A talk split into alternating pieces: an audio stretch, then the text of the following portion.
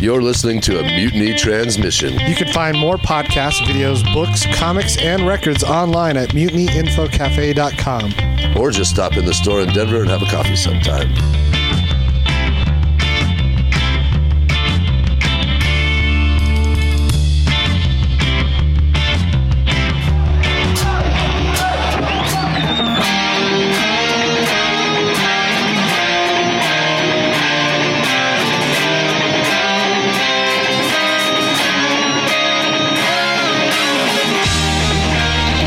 Right, we're ready to go. Skype seems to be cooperating. I've got my my home set up here. Uh, welcome to this special live stream edition of the motherfucking podcast. This is episode number 115. I'm broadcasting from home because uh, the guest that I brought on this week is a, is a very is very serious about getting on the program and uh, and I would make it work whenever he could make it work. So before we get into that, uh, I want to give a shout out to our patrons.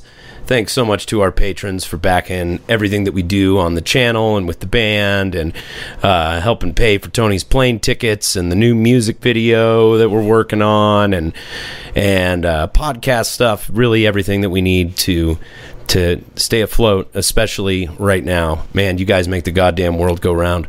Um, you may have seen some of the little clips of the new music video that we've been sending over, the animations that Macy is doing, and they are so badass. And we just simply could not do it without you guys. So thank you very much. Um, my guest this week, uh, you may know him from a little band from San Francisco called Flexx Bronco. You uh, may know him from the Vans. You may know him from a bunch of other great stuff. Here's uh, my old buddy, Phil Bronco, live from Joshua Tree, California. Hanging loose. How you doing, buddy? I'm I'm fantastic. Uh, I'm doing.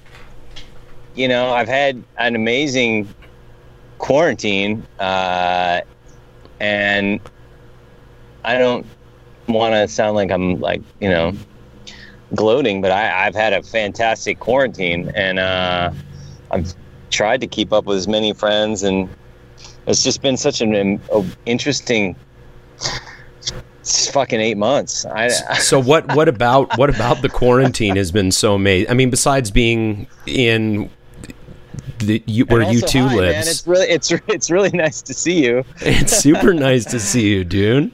Have you not seen a lot of people since you've been quarantined?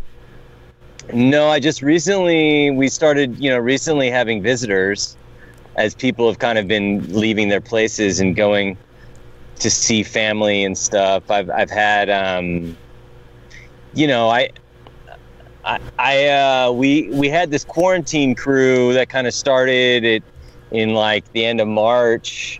Um What do you mean a quarantine crew? Like a crew that you hang out with? well, Well, yeah. Well, I started doing those live streams with John Cameron Mitchell from Hedwig. Um, in Oh, no like, shit. of I didn't, dude. I have no idea what you're talking about. Tell me about this. Like from Hedwig, well- the Angry Inch.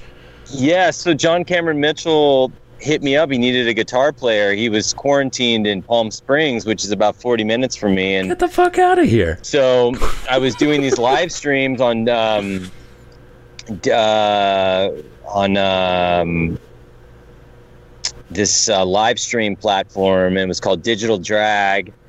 And so we would we would they were an hour long, and we did about five or six of them, I think. And um, so Hold on, keep talking. I'm gonna look this up while you're telling me about it and see if I can get it up on the It was- screen. Okay.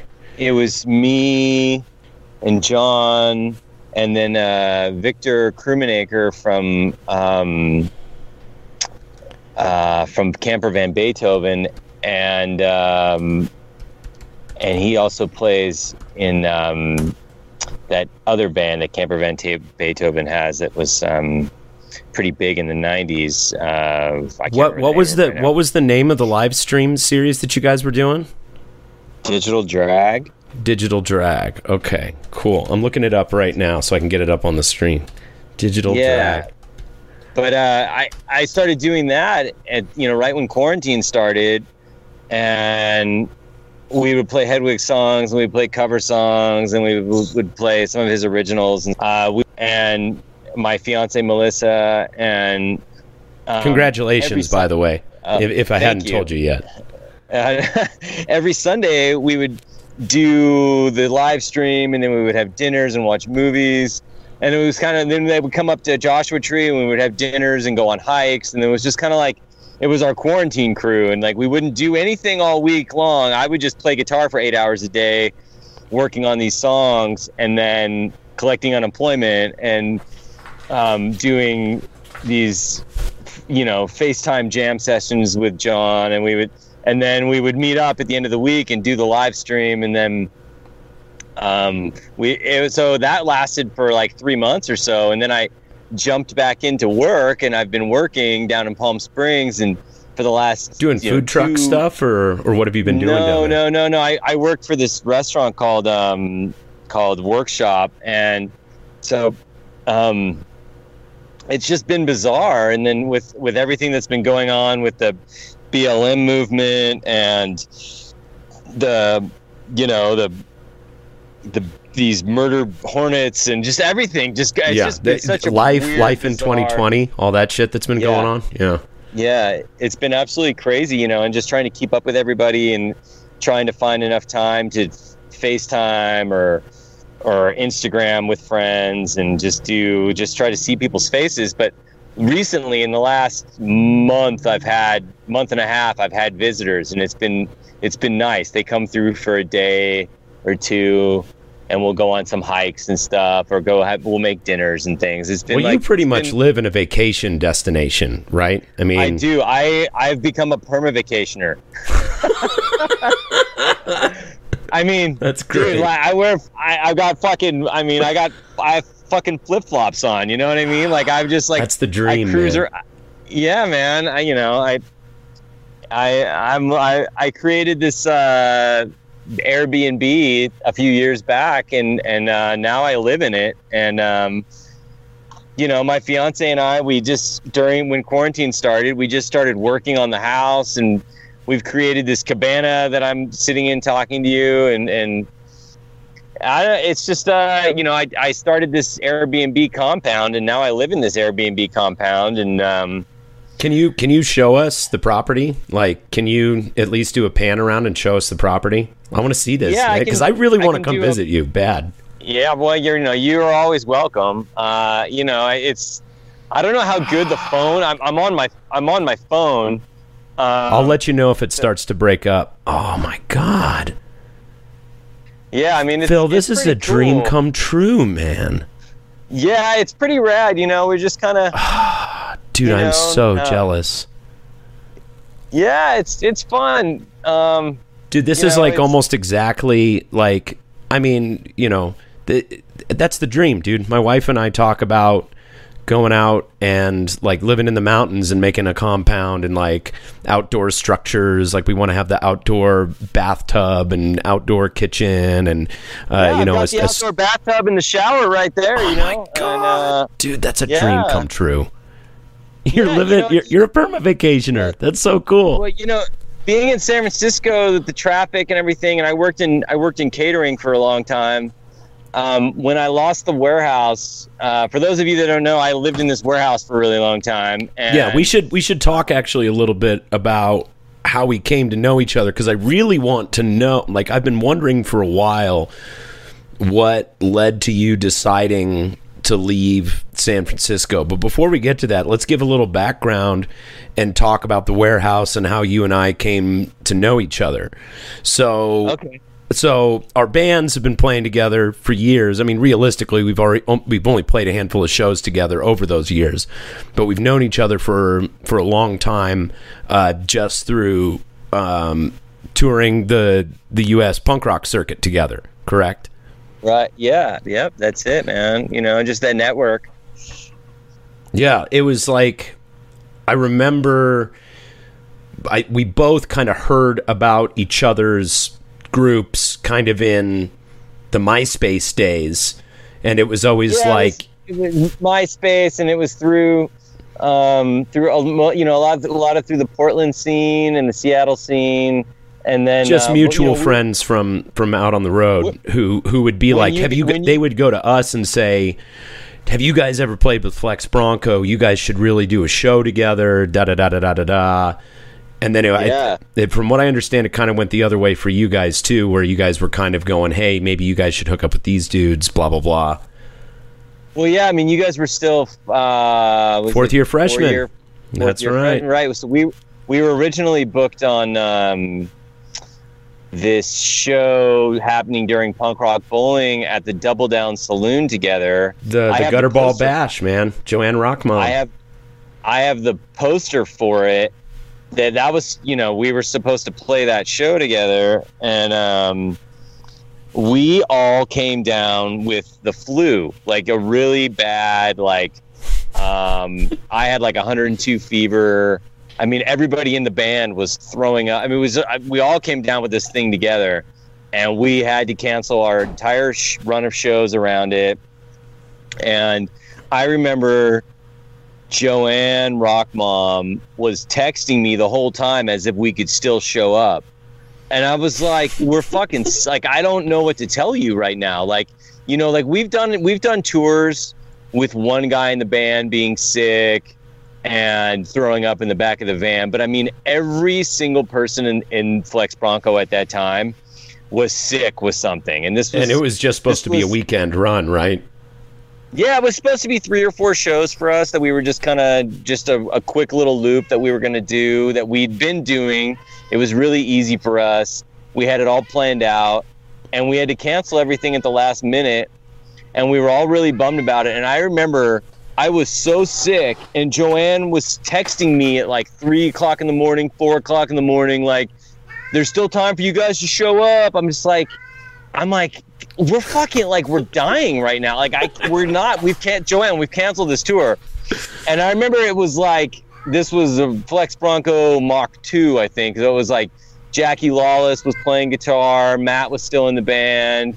Um, we hadn't become the four piece that, you know, everybody knows and loves now, but um w- we the signature I- lineup I, yeah, the signature lineup that I, I would call, you know, what has become now the signature lineup. I, I was so angry. I, I was like, I mean, I remember running into Joanne Rockmom, like, you know, weeks after that and apologizing to her, and she was very upset.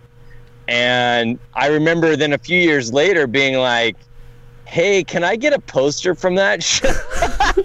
Because, you know, you've been to my warehouse. My warehouse was covered in rock art. You know, I had Right, rock right, art right. everywhere and silkscreen posters and everything. And she, I, remember, I remember a few years later after she got over it, she had brought me a poster to, I think, a show somewhere. And she was like, all right, I, I dug one of these out for you. Here you go. And I was like, thank you, Joanne. but I, I have that poster. I was looking at it a few months ago as I was reorganizing the the posters in my house. But yeah, I remember that. That's maybe one of the last fourth year freshman posters before yeah, you guys it's probably one of the last ones. Yeah, man. I, you know, had I known what I know now about how disposable brands are, you know, how many bands there are in the world. If if I knew then what I know now, I, we would have we would have changed our name after the first or second year we were a band. But it was like we had this very um very naive and ignorant uh, understanding of the music world and thought that like we had to stick with uh, we had to stick with the name that we had or we were going to lose our entire fan base or people weren't going to be able to follow us and yeah and so we did the name change probably probably pretty close to after that and that's after like really years of hammering on it with the guys. Yeah, no. We, I, we had been told early on that we should change our name early on, but we just. We, i think you guys have a great name it's fantastic. Uh, but I- you know, I, I, uh, we considered it. I think you know because there were some people that just didn't didn't get it, and that's fine. I mean, but the thing is, is like you know, a lot like you guys. You know, we're the li- we're a live band that you got to go and see, right and and then once you see it and you kind of put it all together, it's kind of like, oh, I get it, and uh, that's just you know. So we just, you know, it never, you know. And, and now we're you know ni- 19 years into being a band is uh, we're not changing anything now we got three albums out you know, Yeah, it's like we're, yeah we're it is nothing's gonna It's too late change now. You're, you're basically married now. Hey, so Yeah. so on that note, um, so what has been going on with the band? Like, are you guys continuing to send stuff back and forth, or you guys are just stalled out for now, or No, I mean we're the we're the most unproductive quarantine band I think. Uh, there's nothing time. wrong with that, by the way. There's nothing wrong with that. Uh, but we are actually we are actually convening in Joshua Tree uh, on August 14th through the 16th. We're actually going to all see each other for the first time since this all started. We we played our last show at the end of January. It was a great, fantastic show, um, packed house in San Francisco at Bender's. Um, which I, I did I get show with you there where you were playing with Monolith. Um, oh yeah, and and yeah, I uh, love that club. That was we- great. we played this amazing fucking show there that was so awesome and that was the last time that we've all seen each other that was the last time that we played a show together and um, it was really special it was really awesome um, Rontrose from the Supersuckers came up and played Thin Lizzy with us and, and Oh, cool. What we- song did you guys do? Uh, we did "Don't Believe a Word." Ah, that's my favorite Thin Lizzy song, dude. That is seriously my favorite Thin Lizzy song. That's so great. Yeah, well, maybe maybe you can come up and play with us. And um, we, uh, you know, like we just haven't been able to get the whole thing together with doing the live streaming stuff, or we just haven't been able to do it for whatever reason. But um, we're getting together. They they rented a house that's a kind of like it's got like a PA system in it. It's owned by like some musicians or something. So uh, Tony Misfit is going to do. He's starting like a live podcast thing, and we're going to kind of kick that off for him by doing. Is he down in Palm Springs or is he is he up in LA Tony- still? Tony's moved to. Tony Misfit is relocated to Phoenix, Arizona. Oh, okay, so he would just be like running the show from Phoenix, and you guys like he would like simulcast your stream. Is that kind of what what it's looking like it's going to be?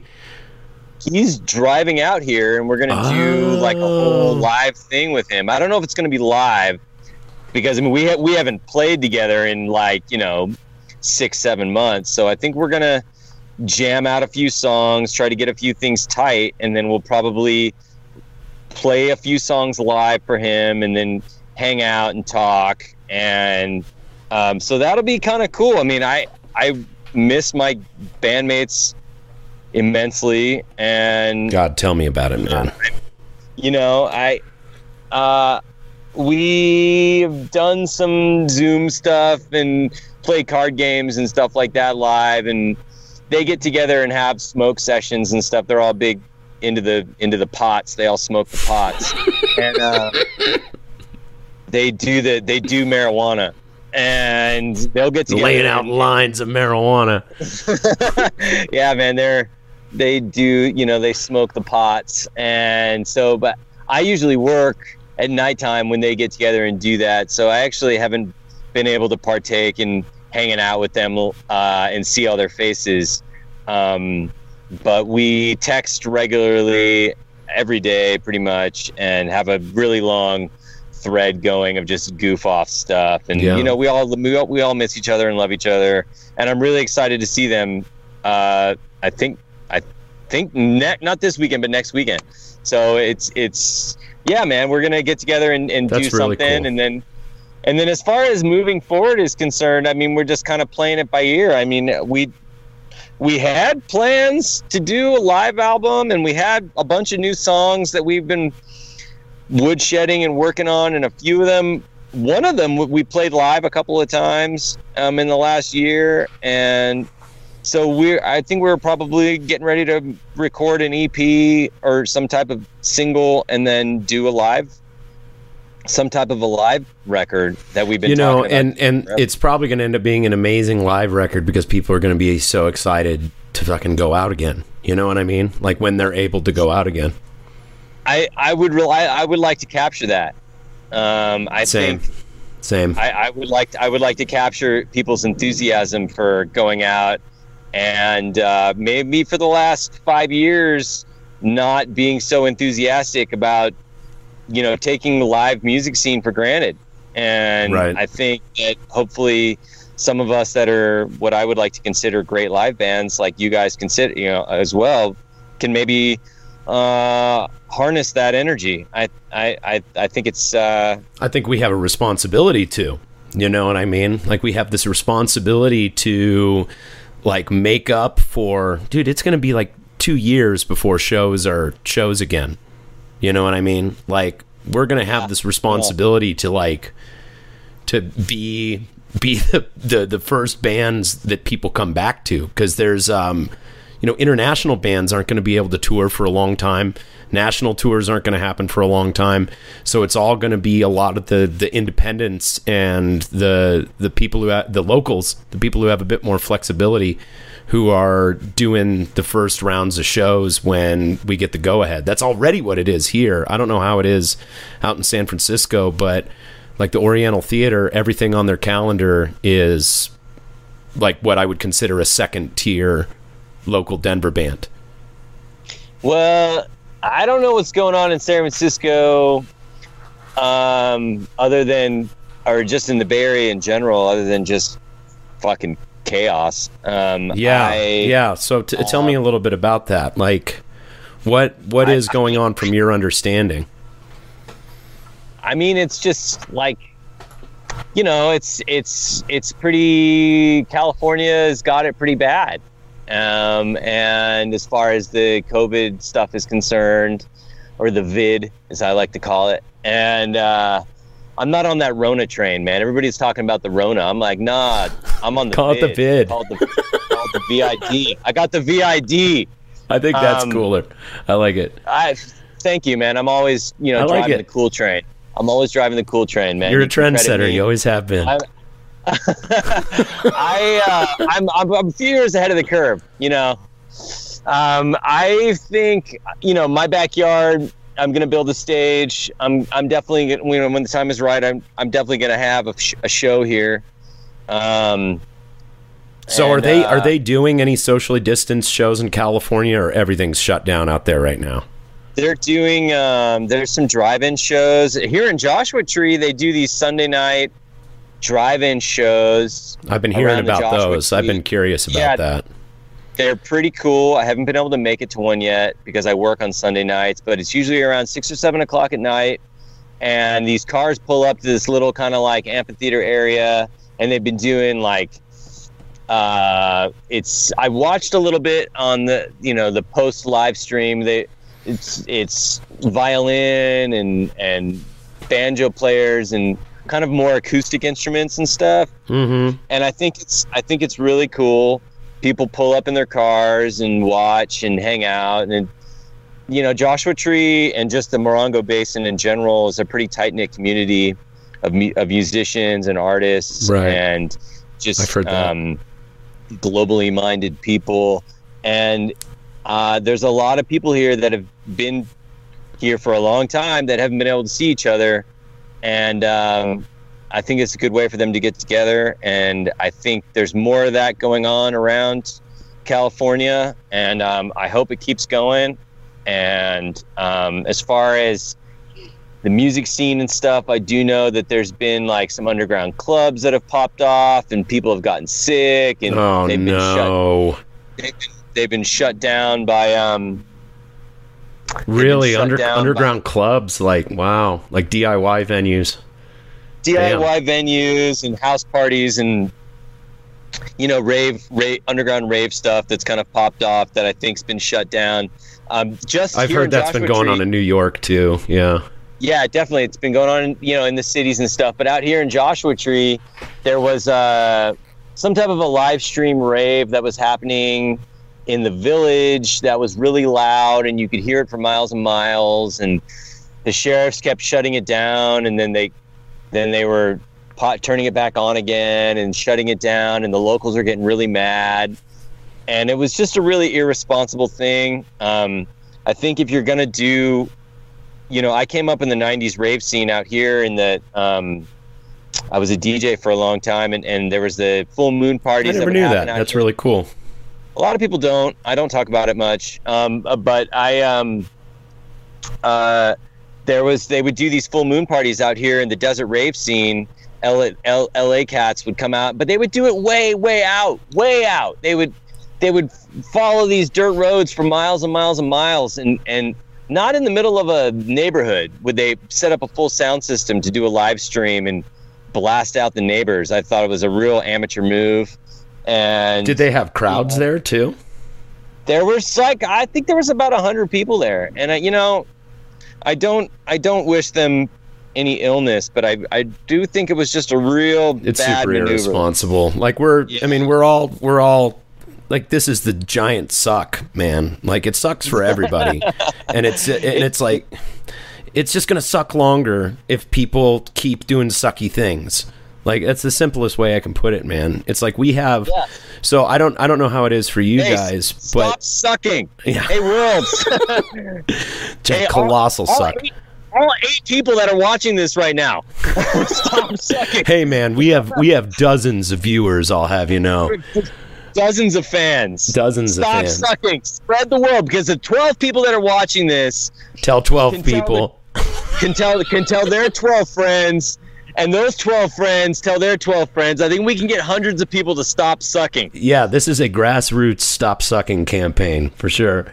No, I, I don't know how it is for you guys, but um, so I, I work in the restaurant business here, and uh, when when uh, the original shutdown started occurring, Colorado actually did a pretty good job of locking it down and getting things under control. Like, as far as the ranking of the states, we did pretty well.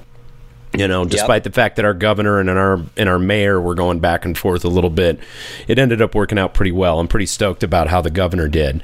But now what's happening as a result is th- with the summer coming up and Colorado already being a tourist destination, all the states that are now getting shut down for not following protocols in the first place, all their citizens are coming out here on vacation and they're coming to the restaurants and they're going out to the bars and they're like they're bringing those cavalier attitudes with them in some cases. And i mean not everybody obviously. I wouldn't make a you know sweeping generalization about everybody from these states but we have seen a lot more of people with ids from certain states exhibiting certain behaviors uh, that is congruent with the states in which they were from if that makes sense um, you mean like uh like like tennessee or something like that No, a lot of, Like- lot of. I've been seeing a lot of Florida. I've been seeing a lot of Florida, Ah. a lot of California. You know, a lot of, um, a lot of Texas, a lot of Carolinas. You know, things like that. You know, Alabama, and I mean, you know, most of the people that have been coming in are totally sweet, but there have been some conflicts with anti-maskers and things like that. You know, it has been Yeah, going down yeah, a little that- bit. Well, I live out in America, um, and it's it is definitely like that out here. Um, you know, I talk about the musicians and the artist community and stuff like that. That is a very small portion. There's another part of that part of the country. Yeah, no, There- there's there's, there's a a country whole- ass side of California. Yeah, well, yeah. Once you get out of the cities, California is all America, and it's pretty. Oh, It might as well be the Midwest, yeah. It might as well be. I mean, once you go an hour outside of San Francisco towards the Central Valley, it's pretty. You know, it's uh, diesel trucks and you know Merle Uh, Haggard, man. Buck Owens. Yeah, absolutely. But you know, there's a bad, there's a real bad negative side that comes with all that. Yeah. And there's a, you know, where I live, um, it is super right wing Christian. It is super um, politicized out here. There is uh, you know, there are th- there are these three shops in 29 Palms. One in jo- what there isn't one in Joshua Tree because they wouldn't allow it, but there's two in Yucca Valley and one in 29 Palms. It's called Trumpville, and it's like the most ridiculous. Yeah, it's the most. It's run by these old people, and they are so stupid because guess what? He doesn't like you. He doesn't like you. He doesn't Mhm. want to have anything to fucking do with you. He wouldn't even shake your hand if he if he met you. Oh no, he wouldn't. And you know what? Like I am in the hotbed of this out here. There are militia groups out here that are training for stuff. I live right next to the Marine base. No the largest the, lar- the largest Marine base in the United States is, you know, 10 miles from my house.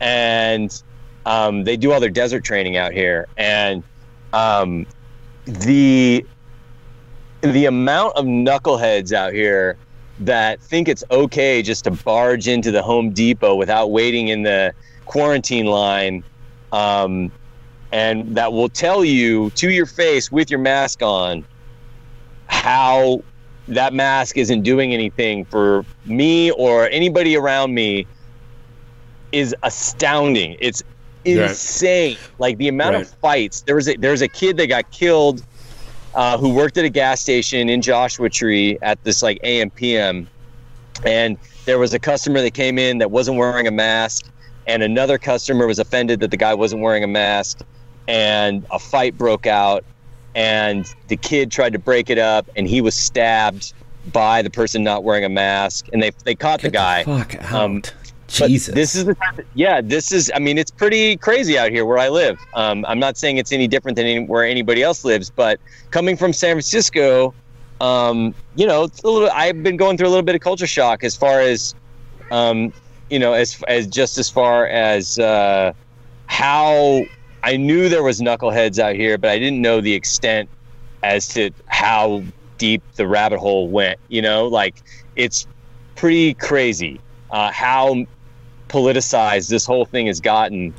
And I was I was watching really- something on this last night, and Oh, yeah? um, yeah. Do you uh do you know what Wisecrack is? The channel, the YouTube channel.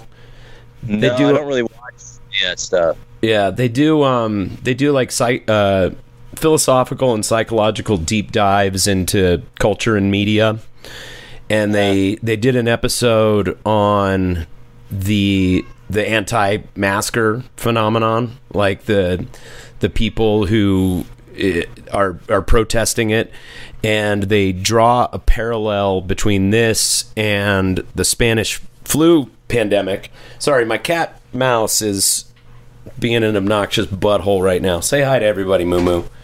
Hi. Oh, what a cutie! Yeah, he's rad, but he's loud. Uh, the North American screaming cat in his natural environment. Anyway, they did this deep dive on it and they talked a little bit about, like, in the 1918 flu pandemic, they had anti-mask people in that too initially because they tried to create mandates and they tried to to fine people and jail people if they were if they were screwing up. Like they they really tried to enforce it really harshly. And the way that they got people to stop to start actually caring about the masks is they stopped shaming them and ordering them around and started like making it like the manly patriotic thing to do to wear a mask and they saw a massive shift in it and they were able to tip it back the other way.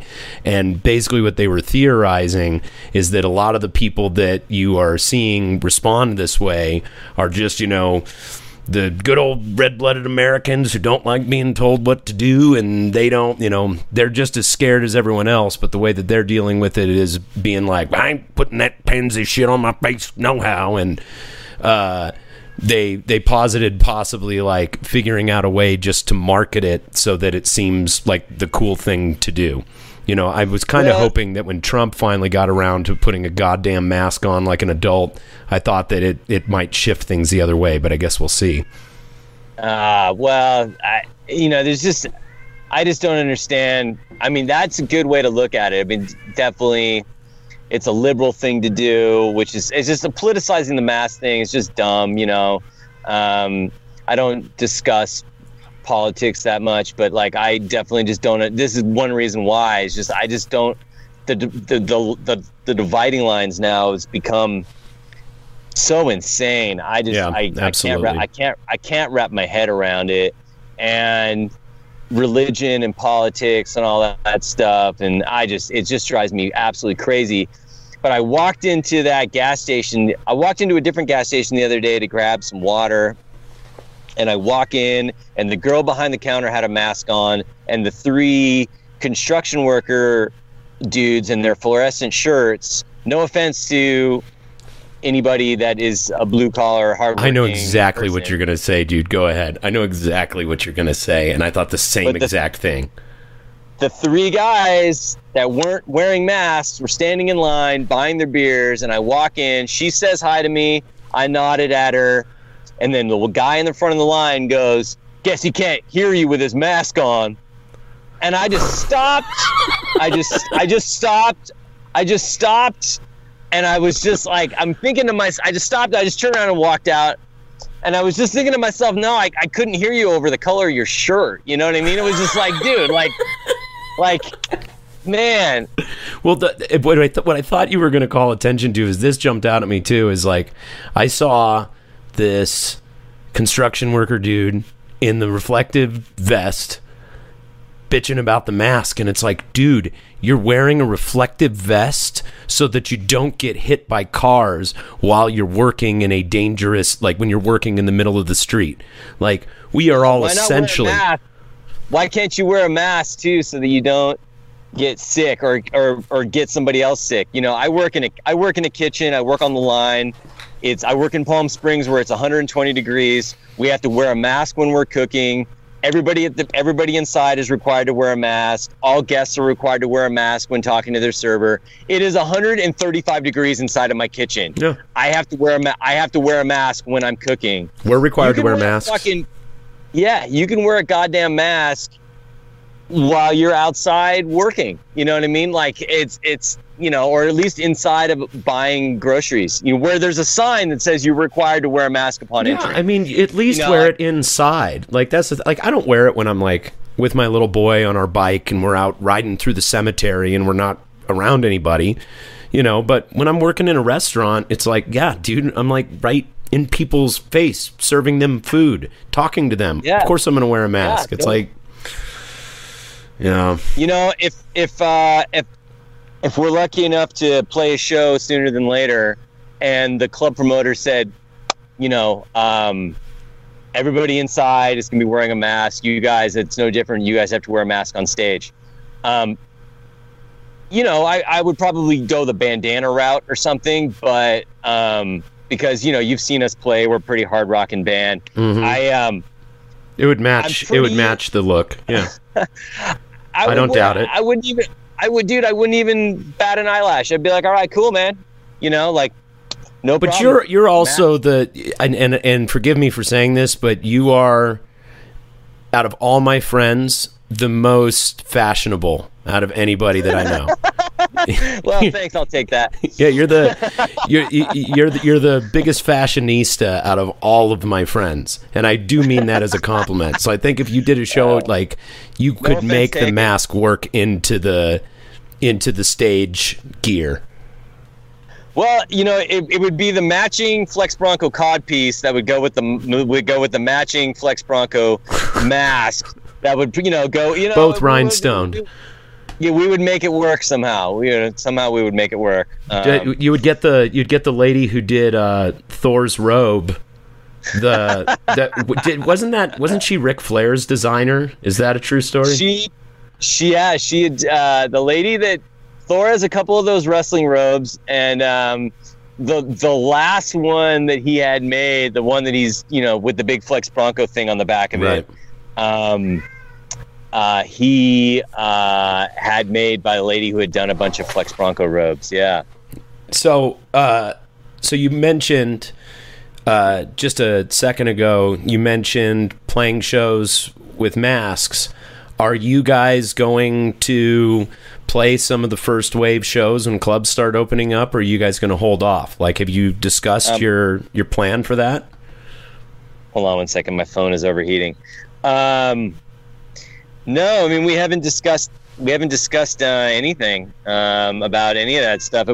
I've I have gotten I've gotten some you know uh, email booking emails and stuff from from various promoters around that you know we've worked with in the past that are you know gearing up to do something. No, shoot. I think his phone overheated. Uh, shoot.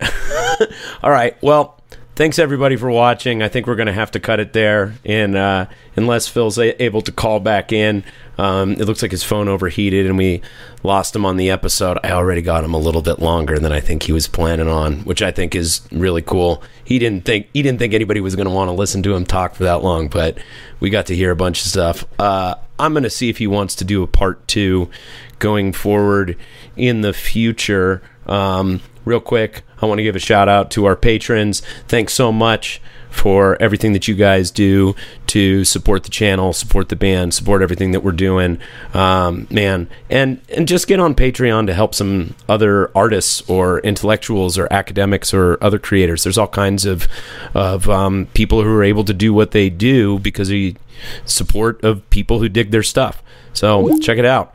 Um, yeah, we definitely lost Phil. Yeah, he's gone. All right. Um, want to give a shout out to Evergroove Studio up in Evergreen, Colorado, in the Black Mountain region. Um, 70% solar powered. Really amazing place. We love you guys. Ethan Klein, our tech guru, is on loan from Evergroove. Um, we've actually got some music coming out of there here very soon. Um, we're finally getting ready to drop the Acropolis Now video, which we've been very excited about. Uh, what else? We're uh, we're getting ready to drop um, the Be Cool track off the the old new Frontlines Good Times Volume 1 sessions. Um, and then we got a bunch more stuff in the can uh, that we're going to be kind of piecing out over the next couple years while the pestilence rages on and um, and we try and raise our kids in a in a post-apocalyptic uh, dystopian nightmare. Anyway, no, it's not that bad. It's actually pretty great. We're super fortunate. Um, yeah, Evergroove Studio. right on. Uh, Rocket Space Rehearsal Studios, the official rehearsal space of motherfucking Ruckus and a bunch of other great bands. Ty and I were just there last night.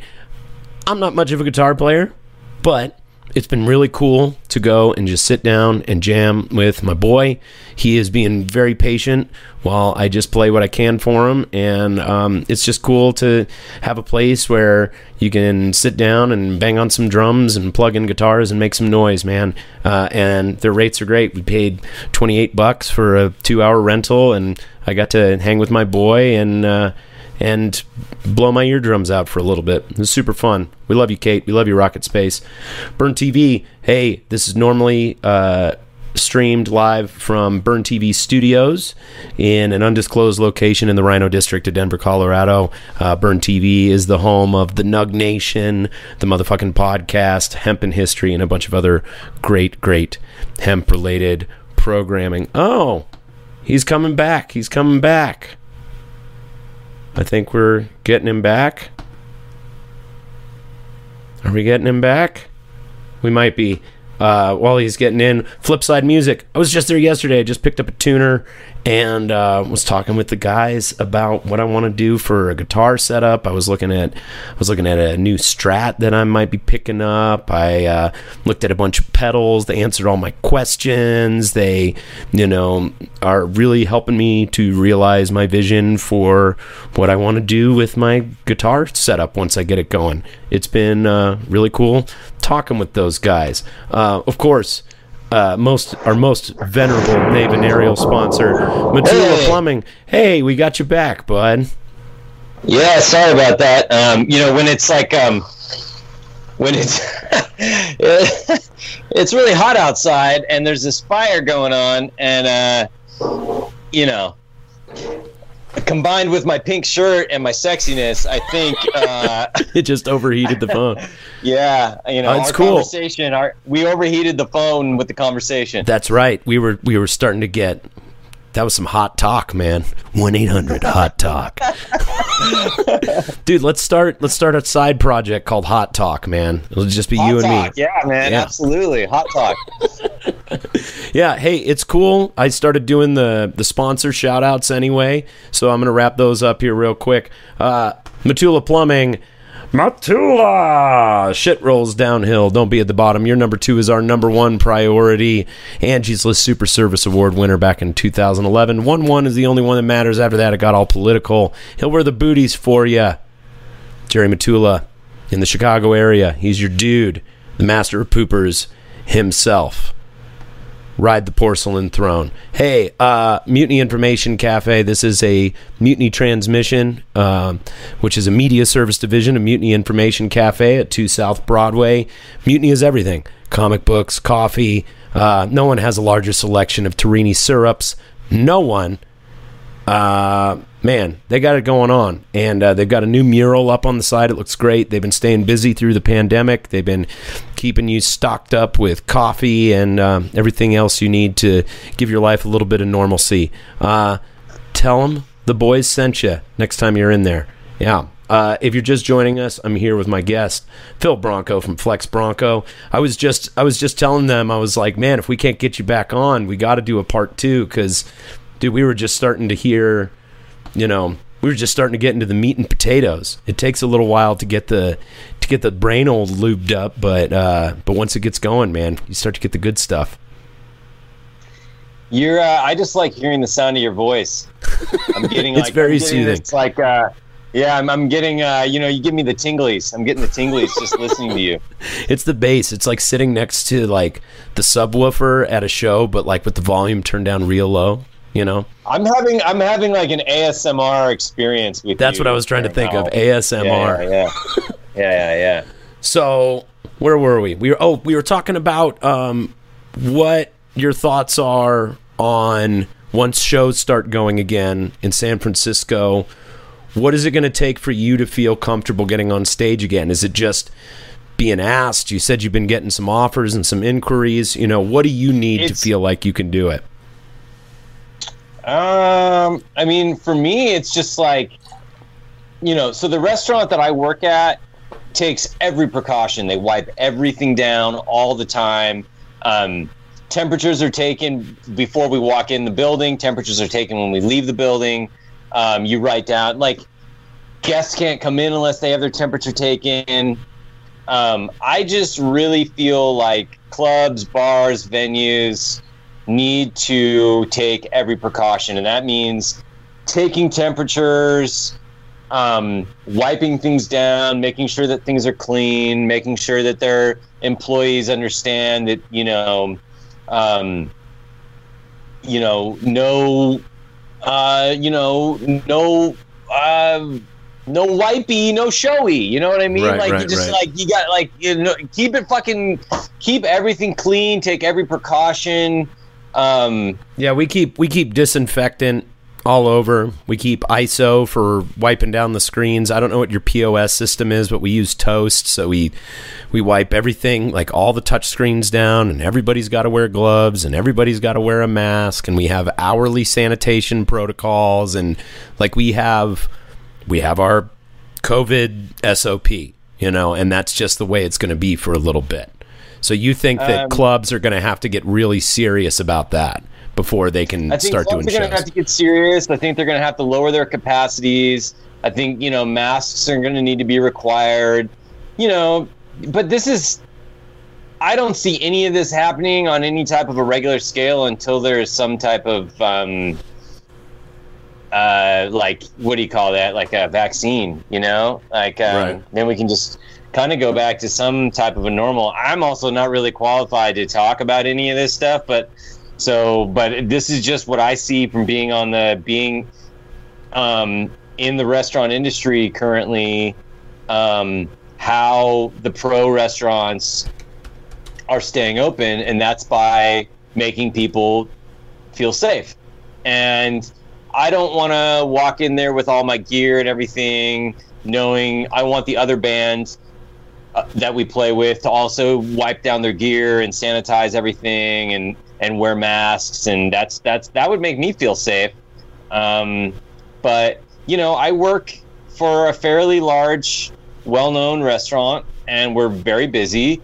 and I'm around people all the time, and they're all masked up, and are everybody's masked up, and um, you know, I've been doing this for over two months now, and in Riverside County, it's pretty fucking bad, and with the second wave, and um, no, you know, I haven't, I haven't uh, had any issues Right. and um, nobody's been sick really. And I think we had one person get sick, and they haven't been allowed to return to work. And um, so I, I think clubs and bars have to handle it the same way. Yeah, I was talking to one of my neighbors about that today, and it's like, you know, I would love it if everybody could just get paid to stay home. I would love that. You know, I've got a little boy at home. I've got, you know, the wife who's breastfeeding here at home. You know, who- they very much depend on. Congratulations! Hey, thanks. man. Congratulations on joining the on joining the um, on joining the posse. You know, everybody in Flexx Bronco, aside from me, has has a kid now. You know, uh, Guy Thunderbird has recently had a baby a year ago. Oh, he had a baby too. uh, That's great. yeah, yeah, yeah, Do you- yeah. Um, and you know, uh, E Rock has has um, He has a two brood. girls.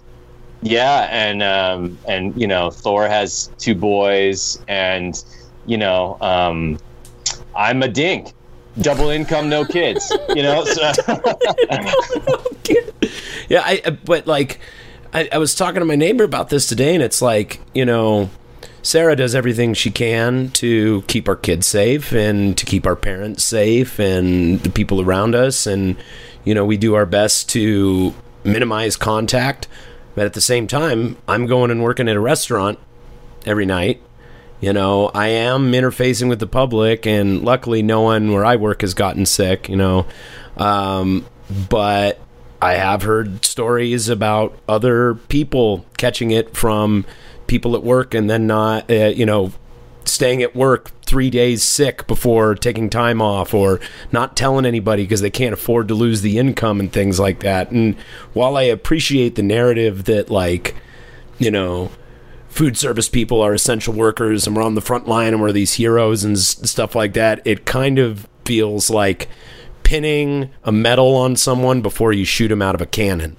You know what I mean? It just it, it just like it's like you're a hero, kid. Kaboom! You know, like it's just it- to look at it. yeah, it's like, dude, I don't want to be shot out of the cannon, but you know, like I have to in order to provide for my family, you know, and Right. it's it's my concern with clubs and bars is that and this is what so we've been doing socially distanced shows in Denver like I said some of the bigger places have been doing some stuff like the Oriental Theater has been doing like they have like a 750 capacity and they've been doing like 80 person like 80 ticket shows and things like that I'm I'm I'm positive I didn't hear you correctly. Then what's the name?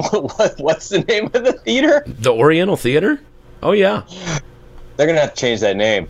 Nah, they, they, they've, they've, they've been petitioned before, but it's like, dude, it's it's been around since the turn of the century. Like some of the first talkie pictures in Denver uh, happened at happened at that theater. Yeah, I mean, it's come up. Don't don't think it hasn't come up because it's come up. I know. I'm just Yeah. joking around. I, that was that was a little in that little inside joke going out to some of my friends. You know. So, a- yeah. yeah, it's um, but it, Especially what, especially with everything going on. oh And, yeah, You know, football football teams are changing their names and everything. Well, finally, finally, Dude. you know, like uh, dude so one of the one of the gals our director of operations over at burn tv over at the nug nation her main gig is she works uh, in the pr side and the marketing side of the porn industry uh, i won't name the company that she works for but it's one of the big ones and she was saying that she actually had to attend a zoom meeting with the head of this company where they had to go through and do an audit on their titles and pull any of their titles with quote unquote problematic problematic titles.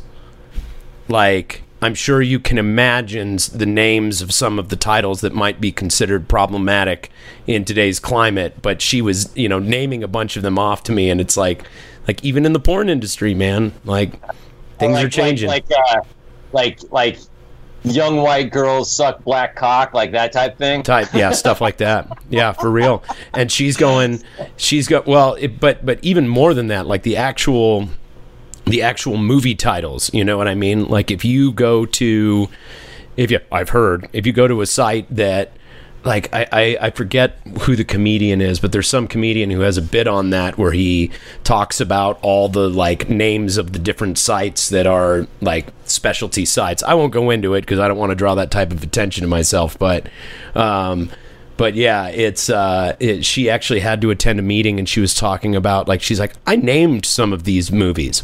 She's like some of these names are things that I came up with, and now we're gonna have to go through and, and just pull them out. And it's like a, a whole side of it I never even thought of.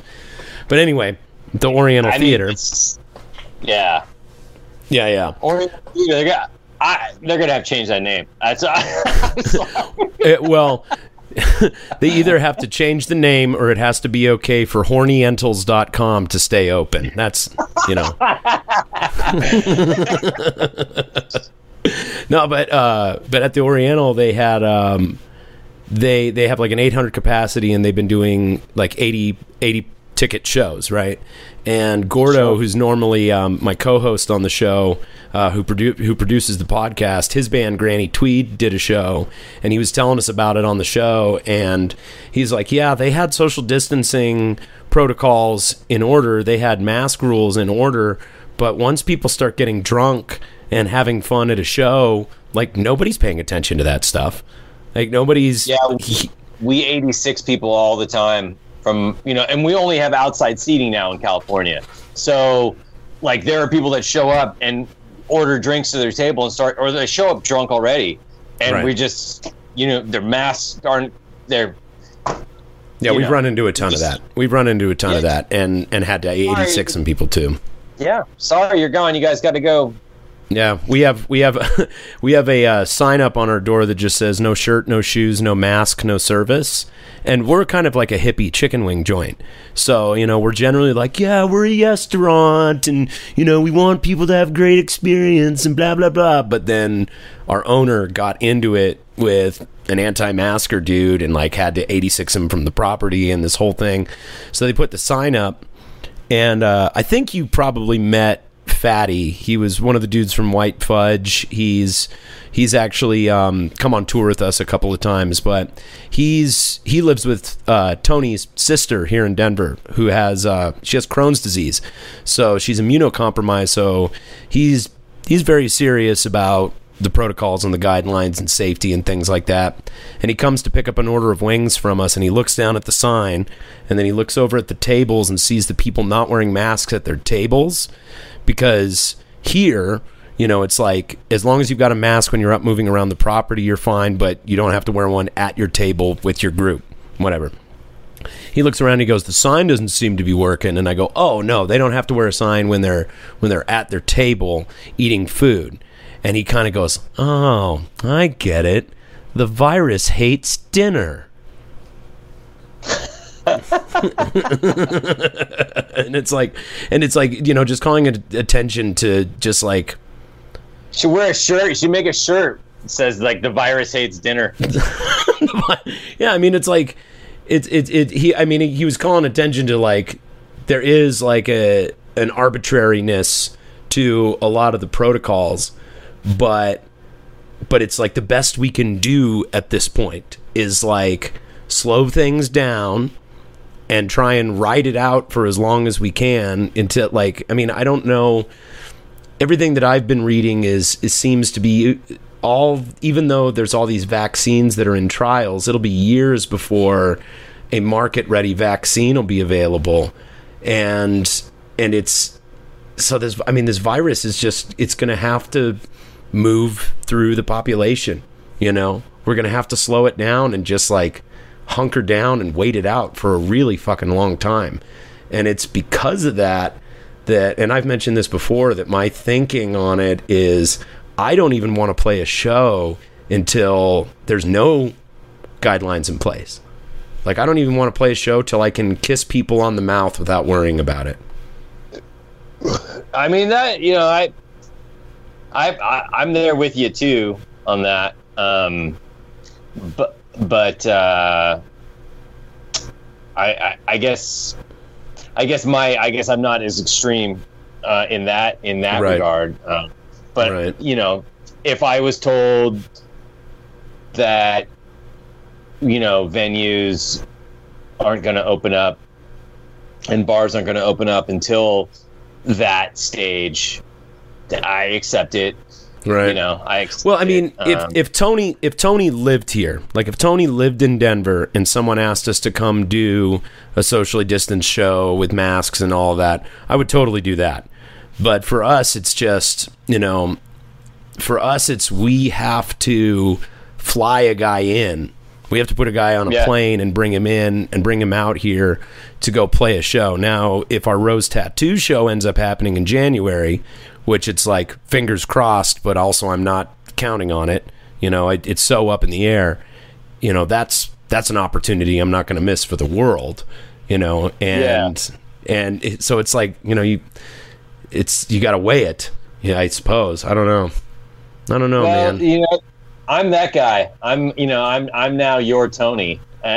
so I- Right. I, don't know. It depends on, it depends on, um, you know, what, what, you know, what the other guys want to do. Uh, you know, uh, my, you know, my, I'm only, you know, one quarter of the equation. Uh, so, um, I don't, you know, I don't know how they feel really. We haven't really talked about it. Um, Right. We just, we don't, haven't really talked about that, that stuff. I don't um, think anybody's had as- much of a chance to talk about it because it's just Yeah, like I- the world's gotten the, the ant farm has been shaken up, you know what I mean? And everybody is like months later, we're all just still reeling from this shit. I feel like collectively we're all just sitting around licking our wounds, just going, I don't I can't even think about playing a show right now.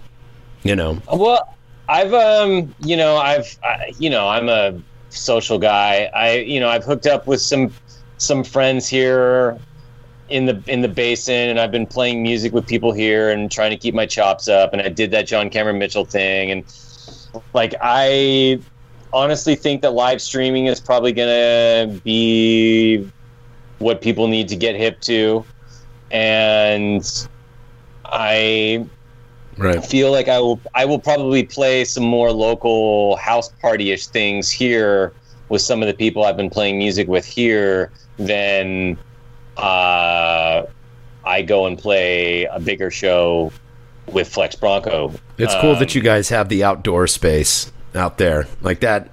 I mean, it's almost I mean, like I will be having a party here when it's safe. I'll be, I you know when it's safe, I, I will be having a, a rager here. That's Please sure. let me know when you Uh, do, because I would love to come out, and I would love to come out.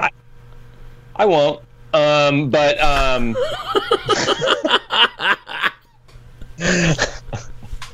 I'll send you the link to the live stream. Yeah, I won't. You're not Um, invited, but that's cool. you can watch from home. No, well, you know, I will absolutely Okay, fine. invite you. I'll probably invite your band too. Um, you know, um, I'm watching this gigantic dirt devil, dust devil across the highway from me right now. I mean, it looks like it's massive. I wish I could show it to you. So, so on that note, what? Because I've I've noticed that there are some of my friends who just seemed to be able to work out a situation that was very pandemic friendly before even knowing that it was going on. Like, did you have a premonition that told you to go down to Joshua Tree, or what was it that told you it was time to get out of San Francisco and and go do something I- else? Um, well, I didn't know it at the time. Everybody else seemed to know it. Like I remember Kevin um, had said to me, like when I announced that I was moving, um, that he knew I was moving down here the minute that I left the warehouse, and it just took two years. Um, but like I had been living in the East Bay and traveling 11 and a half miles across a bridge, sitting in two hours of traffic each way. You know, some usually a three-hour round trip to go 11 and a half miles in the Bay Area. For those of you that don't know, the traffic in the Bay Area is Horrendous. really horrendous. I mean, It's it's, so just bad. it went from uh, you know with with all of the gig economy and everything going on and all the extra cars on the road um, you just can't get anywhere and it happened really quickly and the bay area is not structured to handle that amount of cars on the road at any time there's all these bottlenecks and things just back up and um, so you just can't get anywhere and all the arteries get clogged and there's all these big conventions um, that have pulled out of San Francisco recently because of all the shit on the streets and the homeless people and everything. So they put these big conventions in the middle of the town, and that clogs up all the arteries. You just can't Right. fucking get anywhere. And I was really having a hard time traveling back and forth every day, and I was really miserable, and I was gaining weight, and I was really stressed out. And um, my fiance came home one day from from sitting in traffic herself one day and had just had it and was just like why don't we just move let's just get the fuck out of here let's just let's just let's just move to the house and um Because you already You know. had the Airbnb set up at that point, and I had already- it had it been had- something that you planned on living in, or was it no, simply I honestly like honestly i could never have imagined myself leaving the bay area. You know having such Right. You're a city dude for sure.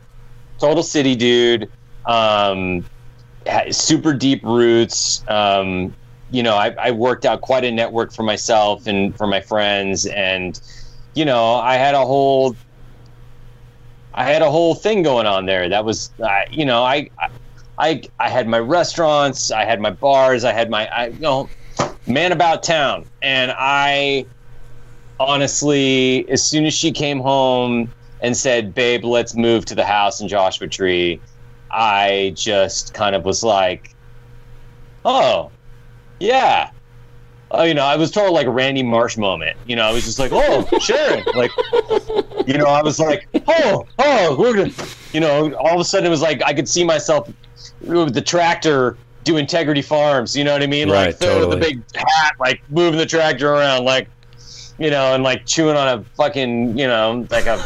I was just like, I don't know why I had never the Green Acres theme just started playing? Totally, exactly. I don't know why I had never thought about it. Everybody else seemed to know that I was moving down here long before I knew that I was moving down here, and um, nobody was surprised. It's, I mean, Everybody it's was like, so "Oh, different. It's so different from, you know, because when I met you, for people who don't know, like you had that warehouse space forever, like 16 years I had that warehouse space. Yep. 16 years, Yeah. right 16 down in, years, I in mean, Hunters Point, right? yeah in the bayview I, I had built a whole entire world around that place you know i started businesses out of there i'd i'd given artists a home i'd given musicians a home i'd given musicians a place to crash i'd done shows where the band rehearsed. I'd done I'd done um, yeah band rehearsal. I'd done countless fundraisers out of there for you know for for for for uh, for cancer and for um, uh, for fire funds and flood funds for people in Houston, Texas, and done shows for just you know early on we we did after hours parties there with bands every week and we you know it was just like i just built my entire world around that place. And when it went, when it was gone and i put everything into storage and sold stuff off and moved into a 10 by 10 room in oakland i was kind of you know i'd already purchased this place down here and um, the whole thing just kind of happened so fast that you know I, I I guess I needed some time to realize that um to to acclimate to regular life which Right. meaning regular life meaning like having neighbors like my like having neighbors and hearing people outside my window was like a fucking whole new experience for me you know I moved into that I moved into that place when I was 25 years old and and uh had just kind of started. You know, Flexx Bronco was kind of in our first like two years of being a bit. We are in our infancy, and and, and like the whole that whole 16 years of life. You know, half of my 20s, all of my 30s. Um, was just I grew, you know, grew a lot in there. I saw people grow in there. I saw um, so many countless people. So many people came and went, and I it was just time for that chapter to end. Right. And the, it was it was sad the way that it ended um, because of the big the ghost ship fire and all those people losing their lives. And we oh, so a lot of it was related to the ghost ship fire. I didn't it realize that It was one, it was it was 150 percent related to the ghost ship because I just learned about this like two episodes ago. Like we we looked it up and looked up the Wikipedia and everything because we ended up talking about like DIY venues and things like that. I didn't realize that the ghost ship fire was was was the reason that the Flexx Bronco warehouse went down. Do you feel comfortable talking about that? Yeah, totally, man. Like I, you know, I turned it into a fundraiser event. We raised twenty six hundred dollars, I think, for this guy that used to work for me named Edmund. Um, he worked in our cafe at 111 Minna Gallery, and um, he perished in the fire. So his mom, I contacted his mom and said, "I'm doing this fundraiser event in in your son's name," and um, God, I'm getting a little choked up thinking about it. Um, we we did, uh, yeah, we did this event for him, and we raised twenty six hundred dollars for his um, for his scholarship funds, and sent that to his mom and I could have just done a fundraiser event for the roommates that had to move out. Um, but instead, I wound up giving them a little bit of money um, out of my pocket from my from my lawsuit um, with the new owners of the building. And I told them all that I was going to do this fundraiser for Edmund and his mom and the scholarship fund. And they all agreed. They said that was the right thing to do. So that's um, that's what we did. So i turned uh, you know because it was just like why this sucks that we all have to leave this rad place. This chapter is ending. Let's go out on a high note. What's the what's the highest note that we can go out on um, and that's um, Right. It would have been money. it would have been very easy to just feel bitter about being caught up in in the the the sweeping closures that happened with a lot of DIY spots, but because you guys you know suffered a personal loss from it you were able to like through your final actions in there you know really make a statement and say you know hey this is like we're sad to see this place go but we're going to we're going to do everything that we can to create some sort of positive benefit after this this horribly tragic loss. Yeah exactly. And um, which is that- so awesome. That is like such a cool thing man Well, thanks, man. I mean, I, you know, I don't didn't do it for any type of praise, but what it led what it led to was the very last two nights or something of being there. We we, we did a we did another one because it was like we're gonna have a going away party. Let's have a big old fucking let's have a blowout. Um, we did a fire. No, what did we do? The very last one that we did was a fundraiser for the Houston floods and fire victims from the first the, the first round of big fires that were happening up in wine country right that had dev- devastated you know the northern california fires. So we raised like another two grand and i sent a thousand dollars to this couple that had lost all their gear in this rehearsal studio in houston and then i sent like another thousand dollars to the red cross um, in northern california to help with you know blankets and feeding people and all that stuff um, you big old softy I didn't. You know, I, you know what? I never, I never knew you were such a philanthropist, man. I really didn't. I'm I'm not, but you know, we we turned, we did a couple Turbo Jugends fundraisers too. We did one for children's cancer. Um, Bobby, one of Bill Bobby Wilcox's um, bandmates' kid had had cancer, and um, we did a small Turbo Jugend event. Um, and raised I don't know it was I think it was like eight hundred dollars or something, and we gave it right to it. You know, help them buy some food and whatever, could put it towards the rent, whatever. Right. You know, they're they. I'm happy to say that the their kid uh, made it. You know, he's alive Right. and he's doing well, and that's awesome. And I used to do fundraisers on my food truck too. We would do, you know, Kevin and I would come up with um, a, a crazy sandwich idea or whatever, and and um, we would donate uh, proceeds from whatever. If we sold 20 sandwiches that day, then then all the proceeds from that sandwich would go towards a, you know, uh, an, another. I think I like children's cancer funds. I think you know it's it's a.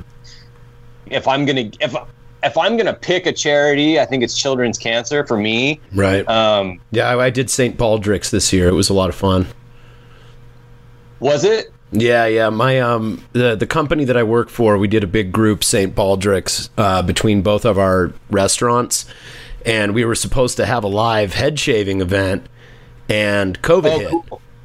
You know what I Oh, mean? oh, oh. So so we were kind of waiting it out, and we had raised X amount of dollars. So a bunch of us just um, we just live streamed our like I live streamed my head shaving from my kitchen.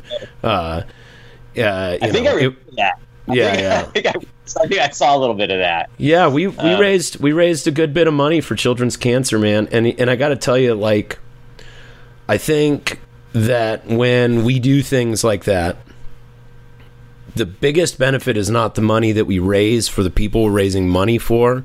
The biggest benefit is that human beings like have you ever heard of the concept of egoic altruism? Like basically like there is I don't think I can say. I don't think I you can even pronounce that. But yeah, I, so there's there's this there's this thing that is in us. It's an evolutionary development that basically, at some point in human history, 160,000 Don't years ago, don't say that word too loud here in the in, here in the Morongo Basin. I might get um, firebombed by some of the evolution. some of the Christians. Don't talk about evolution. Okay, um, they can hear us talking about it. They're alerts. It's like a dog whistle. They can hear it. Um, Um, they're gathering outside with their with their torches right now. I can see them. All right.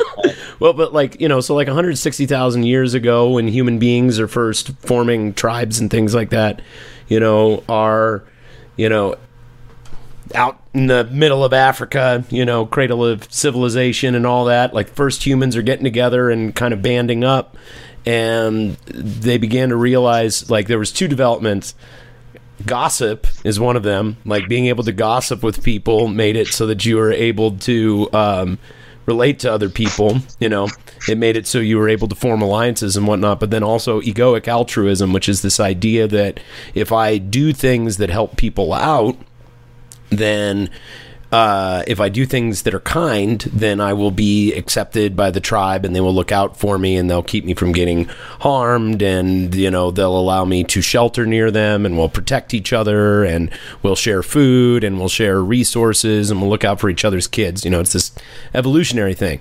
So human beings are very tribally conscious and when we see other people doing kind things, philanthropic things, you know, charitable things, it inspires us to do charitable philanthropic things. And this company that I work for, they uh, Fire on the Mountain Buffalo Wings. Shout out to Fire on the Mountain Buffalo Wings. They have you know they plan their charitable charitable giving for the year. Like every month we give a portion of our proceeds to some charity. You know we participate in the st baldrick's. We participate in all these different things. And going to work for that company has made me a less selfish person. It has made me more interested in doing charitable things and philanthropic things. And listening to you talk about all the stuff that you did with the warehouse space and that you've done through the band and through the Turbo Jugend and whatnot. Like just listening to you talking about it is like sending off a trigger in my brain that is just like, oh man, that's really inspiring. You know, maybe I should do more charitable things with the band. Maybe I, you know, we should do more benefit type of stuff. You know, what can I do to help these people that still need help? You know, just because there's a pandemic and civil unrest going on doesn't mean that those are the only problems in the country. There's still all these problems that existed before and people who need a lot of help. And um, and I just think it's wonderful, man. I really didn't know that about you. Well, I don't. It's not something that I, I go on and, and promote. You know, it's like I started doing these events. It was like, oh, I'm turning 40. I've heard that I'm going to lose my warehouse. Um, I'm going to have a big party. God, woe is me. My life is so fucking terrible. Um, but there's all of a sudden it's like, well, you know whose life is terrible? This guy's mom, Right. who just burned up in this other warehouse fire. Right. I'm going to reach out to her and see what I can do for her. Right. And Yeah, it's amazing. It's, it really is amazing. like I don't I don't know how it all kind of like started with me wanting to like look at my problems and then be like, well, I'm pretty bummed out right now, like but this person's way more bummed out than me. I got a roof over my head. I have food. I have a job. I have a car. I have friends. Um, Right. but this guy over here, his kid's in the hospital, and he's got to scrounge up money, and he's doing fundraisers and stuff. I've got this show coming up. Well, why can't this show that we're doing come up be a fundraiser? Hey, let me reach out to all the other bands and see if like They're cool. we can Yeah, make this yeah. show make this show a fundraiser. And Why not? Yeah.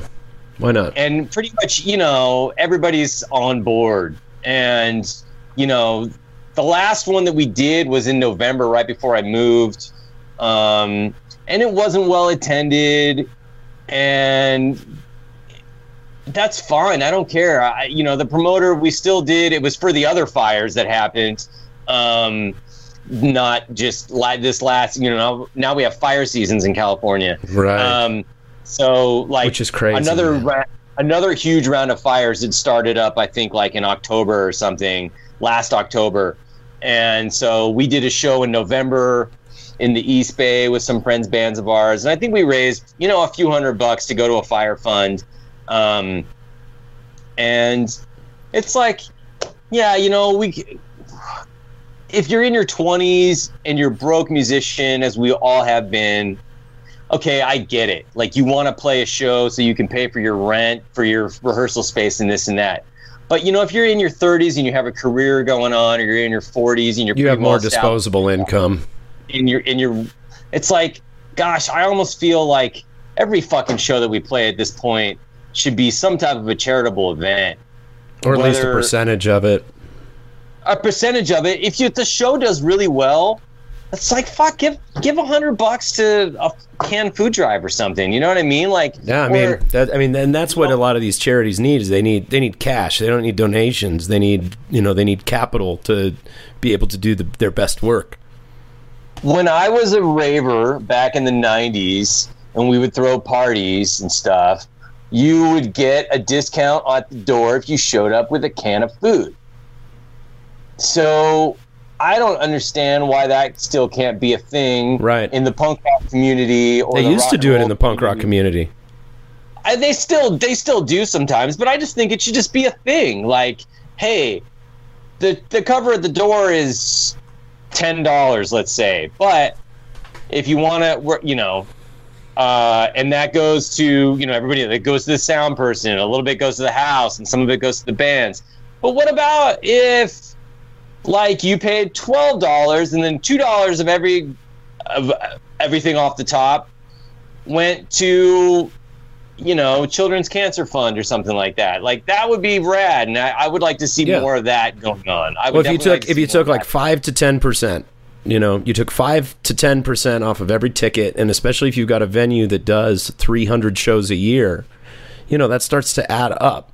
And Totally, those, that adds up. And you know, there are there are musicians out there. Um, I personally like to work and target musicians and artists um, who's, you know, that's who I've helped out. My friend Sluggo. Uh, we did a fundraiser on the food truck for his kid. For his kid, we did a Coca-Cola braised pork sandwich. His kid loved Coca-Cola, so we came up with a we came up with a recipe that involved Coca-Cola. You know what I mean? So it was just like, you know, it.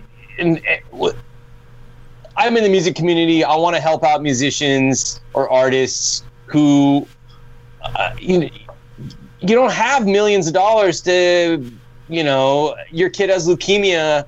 You're a musician. What the fuck are you gonna do? You know, at least a little bit that your community can can do can, can come together and, and help you out. And a lot of musicians don't like to ask for help, which is stupid because we all know that we all need fucking right help, you there's know what I some mean? there's some injunction against it there's an injunction against it and it was um we started our patreon the same year that um allegiant started theirs and Uh-huh. there was this big sweeping criticism people didn't really like the way that allegiant approached their their pitch and so there was this big reaction because people love to hate shit on the internet and love to pile on to people and throw each other under the bus. Like, you know, we're pretty much just sitting around waiting for windows to throw rocks at.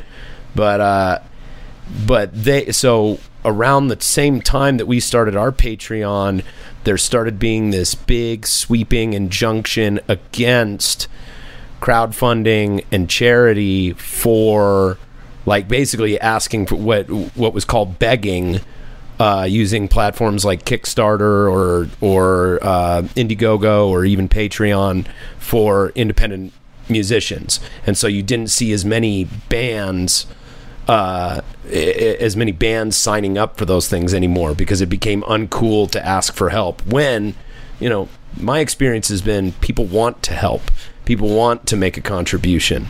You know, people want to go, what is a dollar amount that I can manage that I can contribute to you doing the thing that you do that I think is awesome? And that can be a band or that can be a charity that helps out fucking sick kids with cancer. You know what I mean?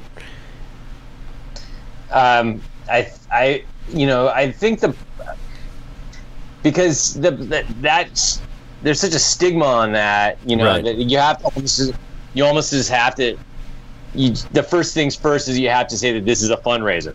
First thing first, you know, and and um, it can't just be like you know your band's Patreon page. It's you know maybe there's well, but be what I'm what I'm talking about with the uh, with what you're talking about about instead of like kind of what I'm what is popping into my head as we're having this conversation is maybe instead of like having a fundraiser, having a benefit show every once in a while, changing the thinking to be every show is a benefit. You know, Yeah. every show that we play, we're going to take a percentage of what we earn and we're going to give it back. We're going to use it in some sort of useful charity. Then that kind of bypass. Yeah. whatever it is, yeah. Right. You know, you pick you pick like a different charity every year that you're going to donate 10% of everything that you take in because then it's like this small amount, but you know, pennies add up to dollars and it and it ends up being something to somebody. You know what I mean? Oh, totally. I think even the littlest amount, you know, means means the world to, to people. You know, um, if we can help, mus- you know, musicians in a in a flood buy buy a new crappy amp. Right. That's a that's a that's a new crappy amp that they didn't have. Um, They're able to play gigs now because of that. Yeah, totally. And they can go and play music again. And it's like, all right, well, you know, I, that also helped take away the stigma of just, you know, people feeling like every musician is just a charity case in general. You know yeah, what I mean? yeah. It's like, We're all begging. Like they call it they call it begging. And I I really you know, I don't like that way of looking at it. Like trying to in, include people in building something or in supporting a great cause is like is somehow begging, or is it seem it's like tossing quarters at a at a guy who's sitting, you know, on the corner or something like that. I don't I don't like that. Yeah, yeah. No, I'm I'm with you. I'm with you. Um, the cool thing about the second large fundraiser that we did at the warehouse, the last one that we did, was all the bands that I had asked the first time came and did the second one plus more bands. And Because the word got out. Them, well, when I when I yeah when I told them I was like, hey, uh, twice as many bands want to do this like you know last warehouse show. It's going to be another fundraiser. Um, it's going to be for fire victims and flood victims. Every band from the first show was like totally in without even like hesitation. And then more bands. It was like everybody just like piled on, and uh, we had a film crew there, and everybody was just like in it, you know. And it was like, you know, um, well, then it becomes a cool thing to be a part of.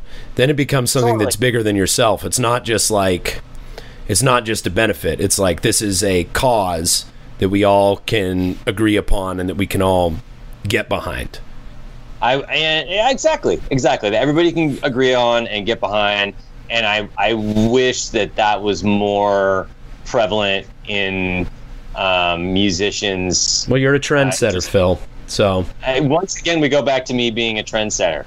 Yeah, and yeah. I'm gonna start. You're, you're. I'm gonna start. I'm gonna change your stage name. You're no longer Phil Bronco. You're Phil Anthropic. Philanthropic. Yeah, that's my drag queen name. Um, Phil Anthropic. My my, my fiance is laughing right now. um, but yeah, you know, it's not like philanthropy hasn't been around in the in the musician scene. I just think that it's more widely spread amongst the actual well-to-do rock stars than it is the you know just scraping by.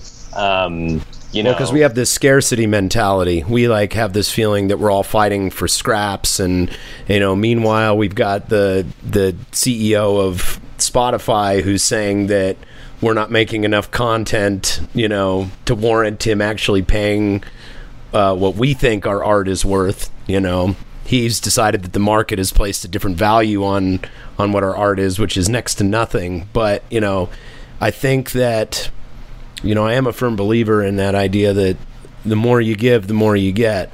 And what I've noticed with the company that I work get, for, you get out of life what you put into it. You know, absolutely.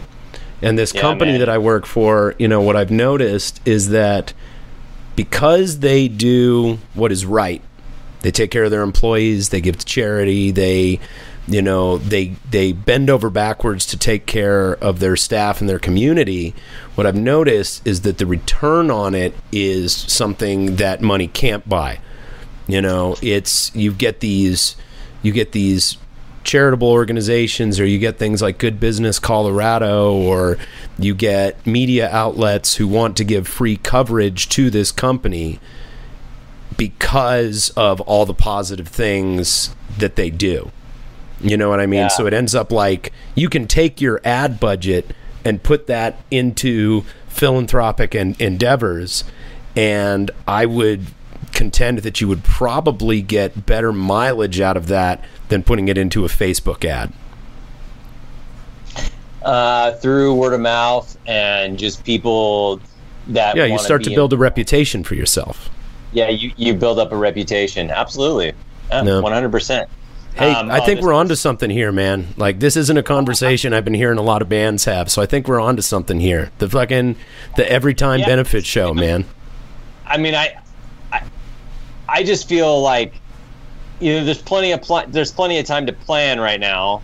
Um, and you know, if the next, you know, God is there, Flexx Bronco, yeah, if the next Flexx Bronco show uh, is a fundraiser, um, I'll be there. You know what I mean? Like I, I'm totally all for. The last one wasn't a fundraiser. Everybody got paid, and um, I paid my plane ticket, and it was just a good old rock and roll party, and that's okay every now and then. Um, but I, you know, I wish the clubs would get involved because you can't do it without the club's involvement too because they Right. have to be on board as well. Right.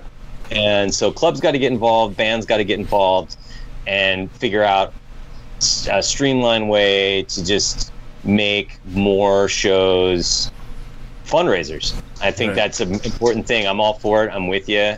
Maybe like a matched percentage or something like that. Like the the musicians Totally. agree to this percentage and the venue will match this percentage or something like that or or will match More dollar for dollar. just just in general, they won't feel so bad about paying twenty dollars to get into the show if they know that ten dollars from every ticket is going to help Children's Cancer Fund. Right. um, or it's going to a specific person um, who's you know it's it's being targeted towards a specific family. Um, I like to, me personally, I like to. I would rather work with individuals one on one, but uh, I'm fine with it going to uh, you know just a general fund as well that that that spreads out. right. Um, I like to. The reason I, I would rather just work with an individual or a couple or a family is that for me it just makes it more personal and you get to watch the progress and hear about hear about the results of what's Right. going on. Um, and um, you know you won't forget them and they'll never forget you and that's that's a that's a rad feeling. Um, would I go and do like an acoustic show for like you know a bunch of kids at like a cancer treatment center that helped their families and everything. Yeah totally. That would be awesome. I would absolutely do that. It would be rad. Um, i think that would i think that would be an uplifting experience for all parties involved. One of the things that um, one of the things that I've been taking an interest in since I can't play show shows, you know, I've been playing a shitload of guitar and and trying to build up my chops. And there's a guy who lives around the. i've been watching your uh, I've, been- I've been wa- i've been watching those. Those are great Thanks, man. I appreciate that. I I had to take a break because I can't stand social media in its current form. But you know, what can you do? Um, but uh, I have thought about how enjoyable that was and I had thought about, you know, what I got out of it and that there were people who gave me positive feedback on it. And so what I've started doing is there's a guy who lives around the corner from me. He's this 70 year old, you know, dude who plays the cajon and we go sit down. He sits on his cajon and I bust out my guitar and we just play for the kids, the little kids in the neighborhood. You know, we do Plays the- entertainment for the neighbors. the cajon is that does that mean balls cajones It does, play- dude. That must be the root of it, a 70 year old man playing with his balls dude. That actually, now that you mention that, that has got to be the root of the term cajon, right? Like it's it's like a cajon is a box that you sit on and bang on. It's like I wonder if cajon like comes from the idea of like the ball box. Like it's a box that you rest your balls on and you bang on. I'm gonna have to look know, it up. I'm just, I'm just being. I was just trying to lighten the mood a little bit because you know we had such a It's serious getting heavy, dude. For a few minutes. See, But, uh, dude, and I, I want to call something to your attention. You said people so would only. wa- You said Well, you no, thought well, you'd only be able to make it about a half hour, and we've been going an hour and forty-five minutes. I just want to call that to your Yeah. attention. dude, because I got to take a piss and I got to eat lunch. All right. Well, hey, man, I was gonna say it's a good time because I got to piss and I got to eat lunch too.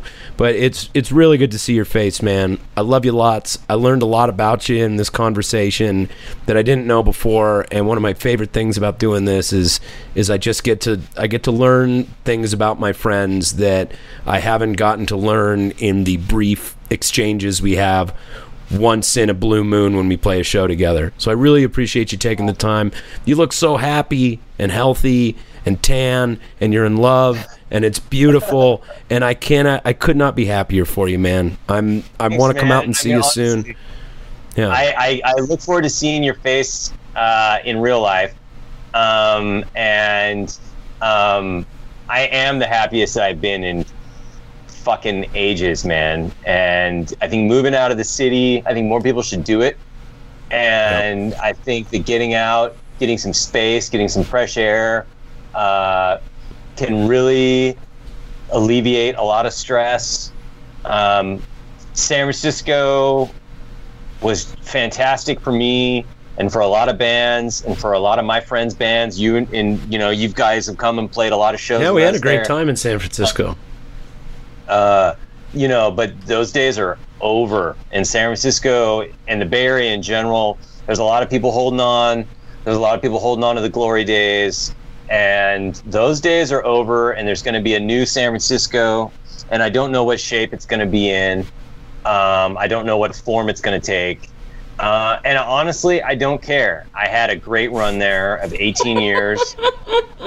I don't. I don't give a shit. I, lo- I- you know, I love my friends there. I don't care what happens. I don't think that San Francisco is going to be the San Francisco that it once was, and um, I have deep roots there, and I love those roots, and I love all my friends.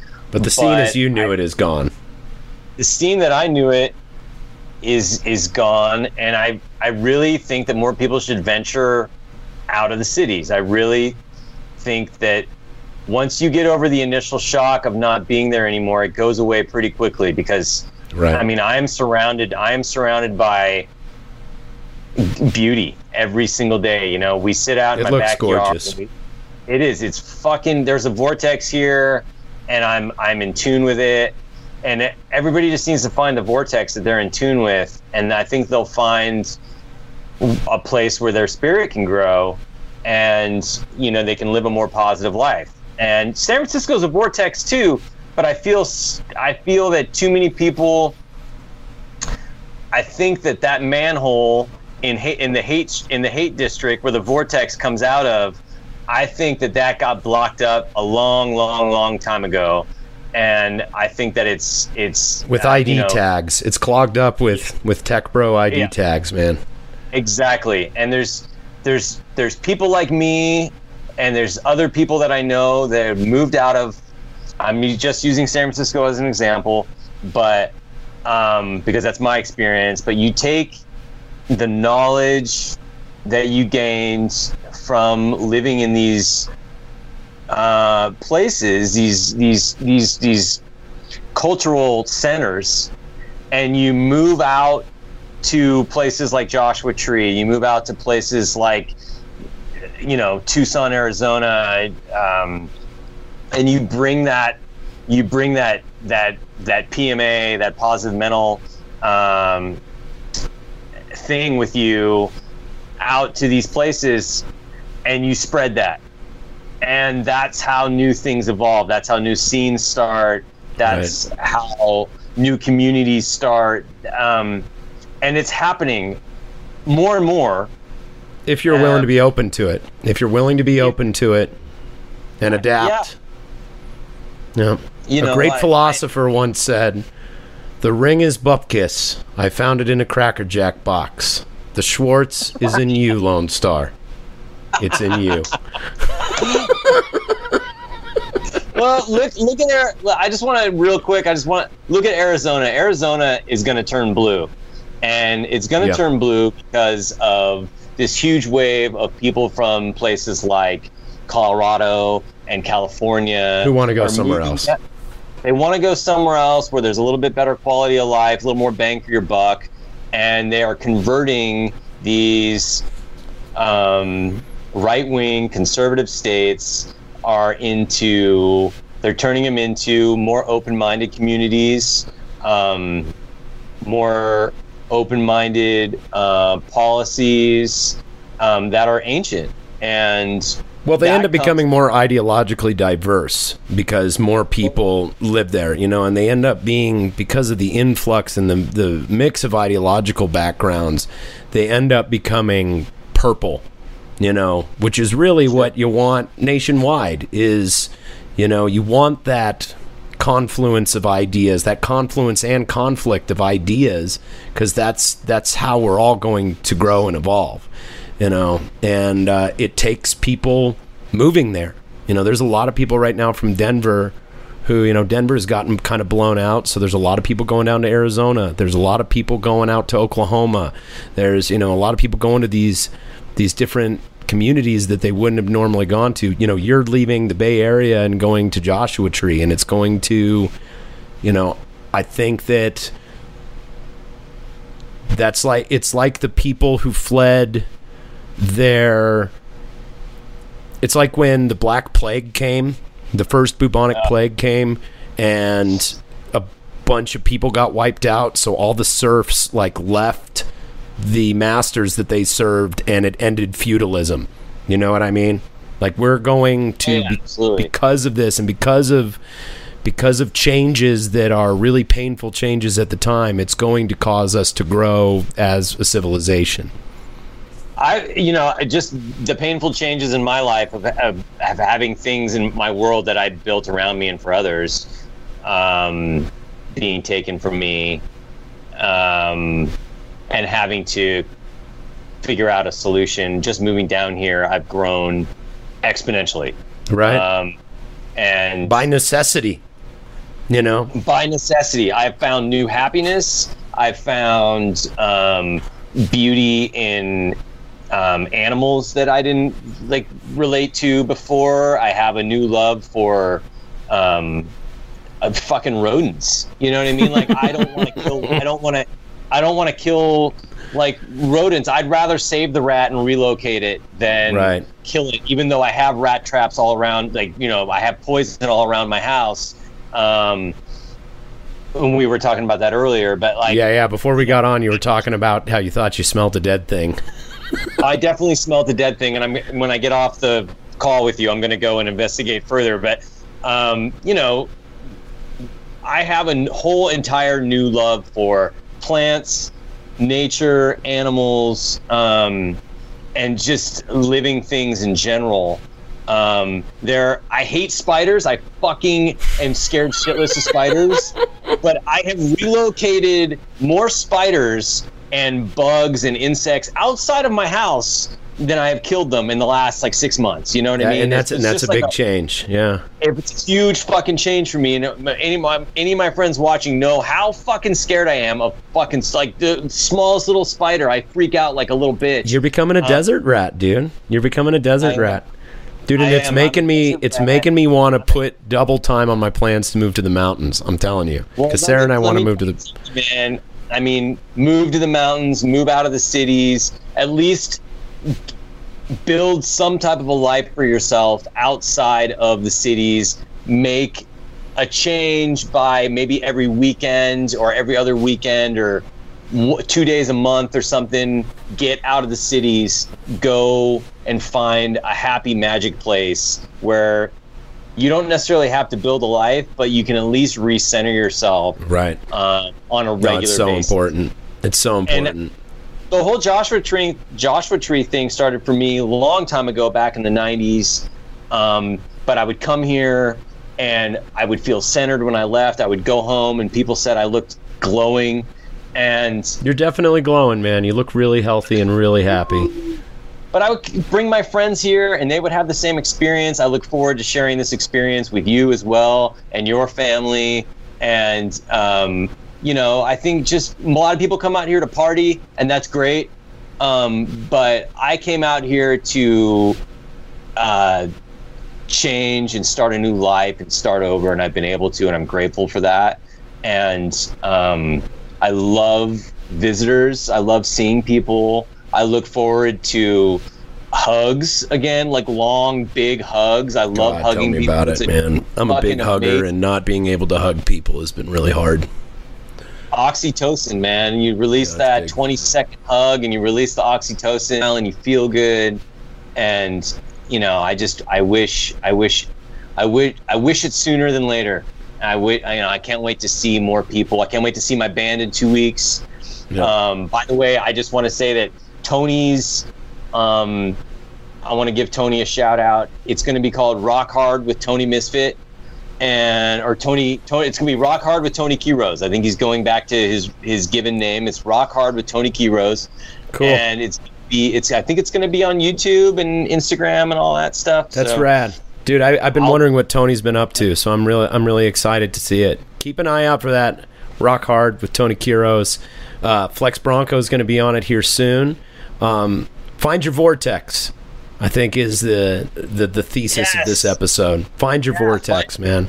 Yeah, man. Find your vortex, find your inner hippie, whatever, you know, like I'm not I'm not I like the Grateful Dead. I I will listen to the Grateful Dead, but you're not gonna like find me Grateful Dead. around.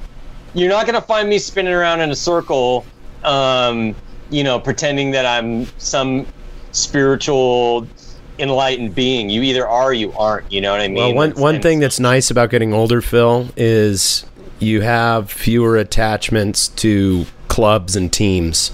Hopefully, you know, if if you're a Yeah. well-adjusted adult, you have fewer attachments to clubs and teams. And the the older I get, the less I care about cool guy points. Like I'm just I'm dada now. You know what I mean? I don't care about being cool, so I can like the Grateful Dead and like Thin Lizzy and Iron Maiden. You know, I can be a gigantic fucking Ween fan and not feel like it's some sort of guilty pleasure. You know, and I can. you know, I- Ween is the punk rock Grateful Dead. Ween is awesome. And, Yeah, Ween you know, is the punk rock Grateful Dead. I've never heard it put that way, but that is so. They're the punk rock Grateful Dead. Everybody in Flexx Bronco is a huge Ween fan. We go to Ween shows. I've Uh, started we go to- taking the guys to Ween shows. They've started coming with me. Oh man, I mean they change up the set every night. Um, it's you know they're they're it's a transcendent experience for people that are not assholes like deadheads. You know what I mean? Like, like you know, like you go to a Ween show and you look to your right and you look to your left and you see like your punk rock buddy, and then you see your like you know your your your your friend that's acclimated to normal business life but has punk rock roots you know and rock and roll. metalheads and hippies and and and Yeah. nerds and the people who've been following them since the 90s who are just like kind of weird fucking 90s aspergery slacker burnouts like you see a lot of that there it's it's the most fun environment man oh it is it's fantastic man and i've been to dead shows and i feel much more uh, like in my place at a ween show than i would ever feel at a fucking dead show you know Dude, like well then let's do this. If we don't get to play a show together, when Ween does shows again, they're going to do the Dillon Amphitheater at some point or Red Rocks. I'm not sure, you know, I'm not sure what'll end up happening. They've rescheduled their Dillon Amphitheater date. You should come out here for a Ween show and we'll go together. Well, I can pretty much guarantee you that at least Kevin will do it as well. So, um, Dude, let me you know, maybe when they start doing shows again. Let's talk about it.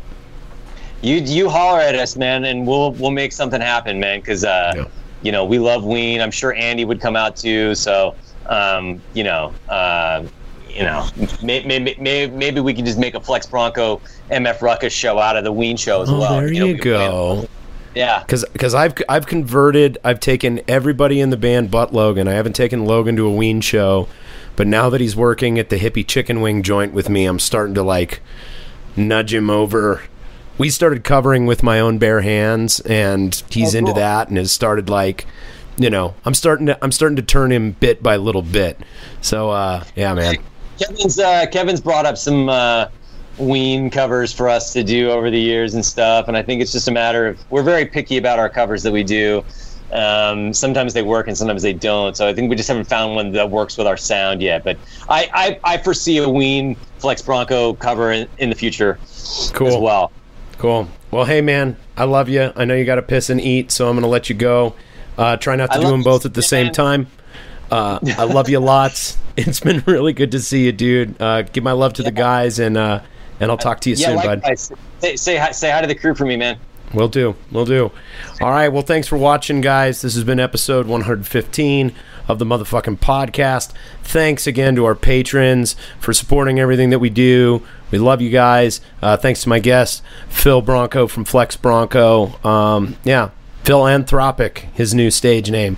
Uh, yeah. uh, name. I'll see you guys later. Bye. all right. It's been great, guys. Thanks so much for hanging out, and uh, we'll catch you next time. Bye bye.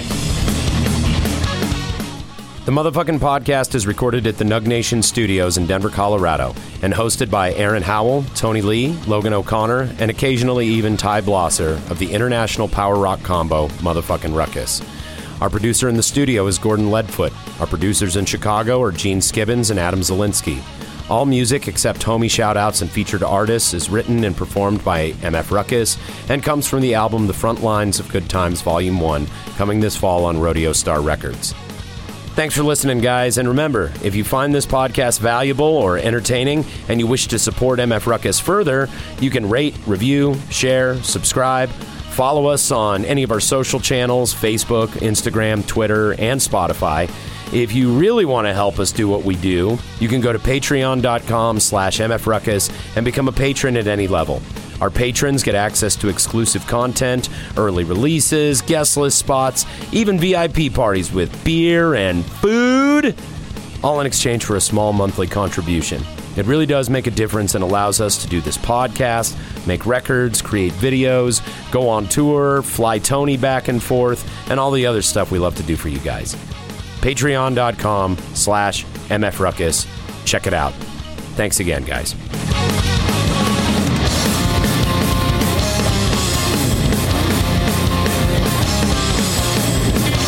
You're listening to a Mutiny Transmission. You can find more podcasts, videos, books, comics, and records online at mutinyinfocafe.com. Or just stop in the store in Denver and have a coffee sometime.